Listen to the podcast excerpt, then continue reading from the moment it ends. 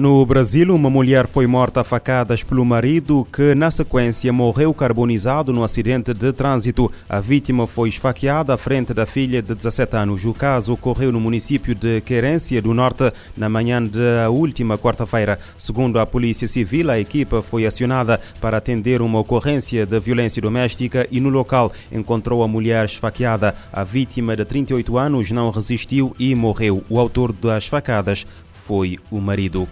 11 polícias já foram considerados culpados na quinta-feira no México pelo assassínio em 2021 de 17 migrantes eh, centro-americanos mortos a tiro e queimados na fronteira com os Estados Unidos. No final de um processo que durou três meses, o juiz Patrício Lugo eh, Jaramillo reuniu provas suficientes contra os antigos polícias, segundo anunciou eh, o gabinete do procurador do Estado mexicano de Tamaulipas, no Nordeste do país. 11 agentes foram considerados culpados de homicídio e um outro de abuso de autoridade segundo o mesmo gabinete em comunicado. As sentenças que vão ser conhecidas nos próximos dias podem ir até 50 anos de prisão. As mortes ocorreram a 23 de janeiro de 2021, quando as autoridades descobriram uma carrinha incendiada com os restos mortais carbonizados de 19 pessoas, na maioria migrantes da Guatemala que tentavam entrar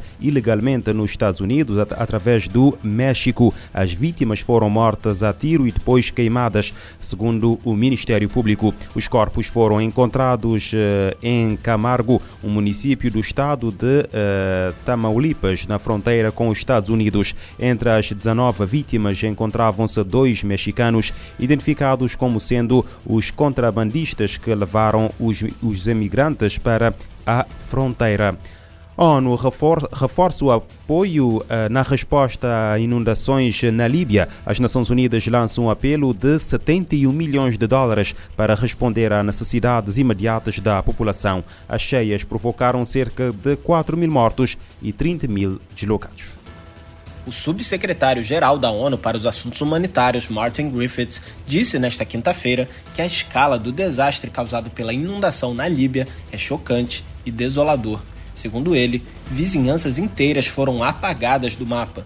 Griffiths informou que a ONU está mobilizando uma equipe robusta no país para apoiar e fornecer recursos à resposta internacional, em coordenação com os socorristas e as autoridades líbias.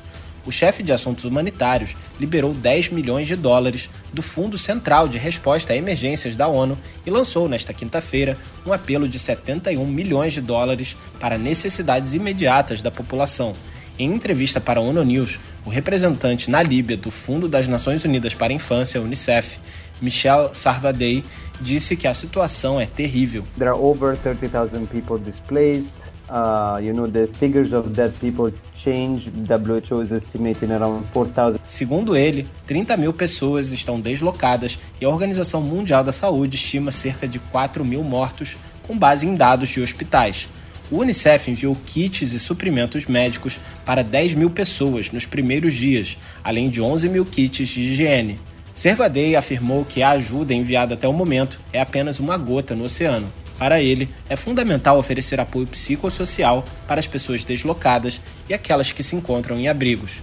O diretor da Organização Meteorológica Mundial, Pteri Talas, disse nesta quinta-feira que a tragédia na Líbia destaca as consequências devastadoras das condições meteorológicas extremas. Segundo ele, o episódio reforça a necessidade de sistemas de alerta precoce multirriscos que abranjam todos os níveis de governo e da sociedade. Da ONU News em Nova York, Felipe de Carvalho. A ONU afirma que o desastre causado pela inundação na Líbia é chocante e desolador. 90% das mortes por desastres naturais ocorridos entre 1970 e 2021 uh, eh, aconteceram em países em desenvolvimento. O relatório Unidos pela Ciência revela que a falta de ação climática coloca em risco as metas globais em diversos outros setores. O documento reforça o papel da ciência na mitigação e adaptação para eventos extremos. O relatório Unidos pela Ciência, divulgado na quinta-feira, aponta que 670 milhões de pessoas pessoas poderão passar fome em 2030, em parte devido a fenômenos ligados ao clima. A falta de ação climática coloca em risco metas globais para combater a fome, a pobreza e os problemas de saúde, melhorar o acesso à água potável e à energia. Essa é a mensagem do relatório Unidos pela Ciência, divulgado nesta quinta-feira por 18 agências da ONU e parceiros. O documento reforça a importância da ciência para garantir segurança alimentar e hídrica, energia limpa, melhor saúde, oceanos sustentáveis e cidades resilientes. Segundo o texto, apenas 15% dos Objetivos do Desenvolvimento Sustentável, ODS, estão no caminho certo. No prefácio, o secretário-geral das Nações Unidas, Antônio Guterres, afirma que a ciência é um elemento central das soluções e pode turbinar o progresso em direção a todos os ODS. De acordo com o relatório, as emissões de CO2 de combustíveis fósseis aumentaram 1% em 2022 em comparação com 2021 e as concentrações atmosféricas globais de CO2 continuam crescendo. Os anos de 2015 a 2022 foram os oito anos mais quentes já registrados, os autores do estudo afirmam ainda que 2023 está sendo um ano de extremos, com ondas de calor excepcionais, incêndios florestais arrasadores, chuvas torrenciais e ciclones tropicais de alto impacto. Julho de 2023 foi o mês mais quente já registrado e as temperaturas médias globais da superfície do mar atingiram níveis recordes. No ritmo atual, o aquecimento global será de 2,8 graus Celsius ao longo deste século, em comparação com os níveis pré-industriais. A meta defendida pelos especialistas é limitar este aumento a apenas 1,5 graus Celsius. O relatório ressalta que os impactos das condições meteorológicas extremas e das mudanças climáticas afetam desproporcionalmente as comunidades vulneráveis. Entre 1970 e 2021, ocorreram 11.778 desastres atribuídos a extremos meteorológicos, climáticos e hídricos, causando mais de 2 milhões de mortes e 4,3 bilhões de dólares em perdas econômicas. Mais de 90% desses óbitos e 60% das perdas econômicas ocorreram nos países em desenvolvimento. Da ONU News em Nova York, Felipe de Carvalho. Os autores do levantamento estimam que quase 670 milhões de pessoas poderão passar fome em 2030, em parte devido a fenómenos meteorológicos extremos mais frequentes e uh, mais frequentes e intensos.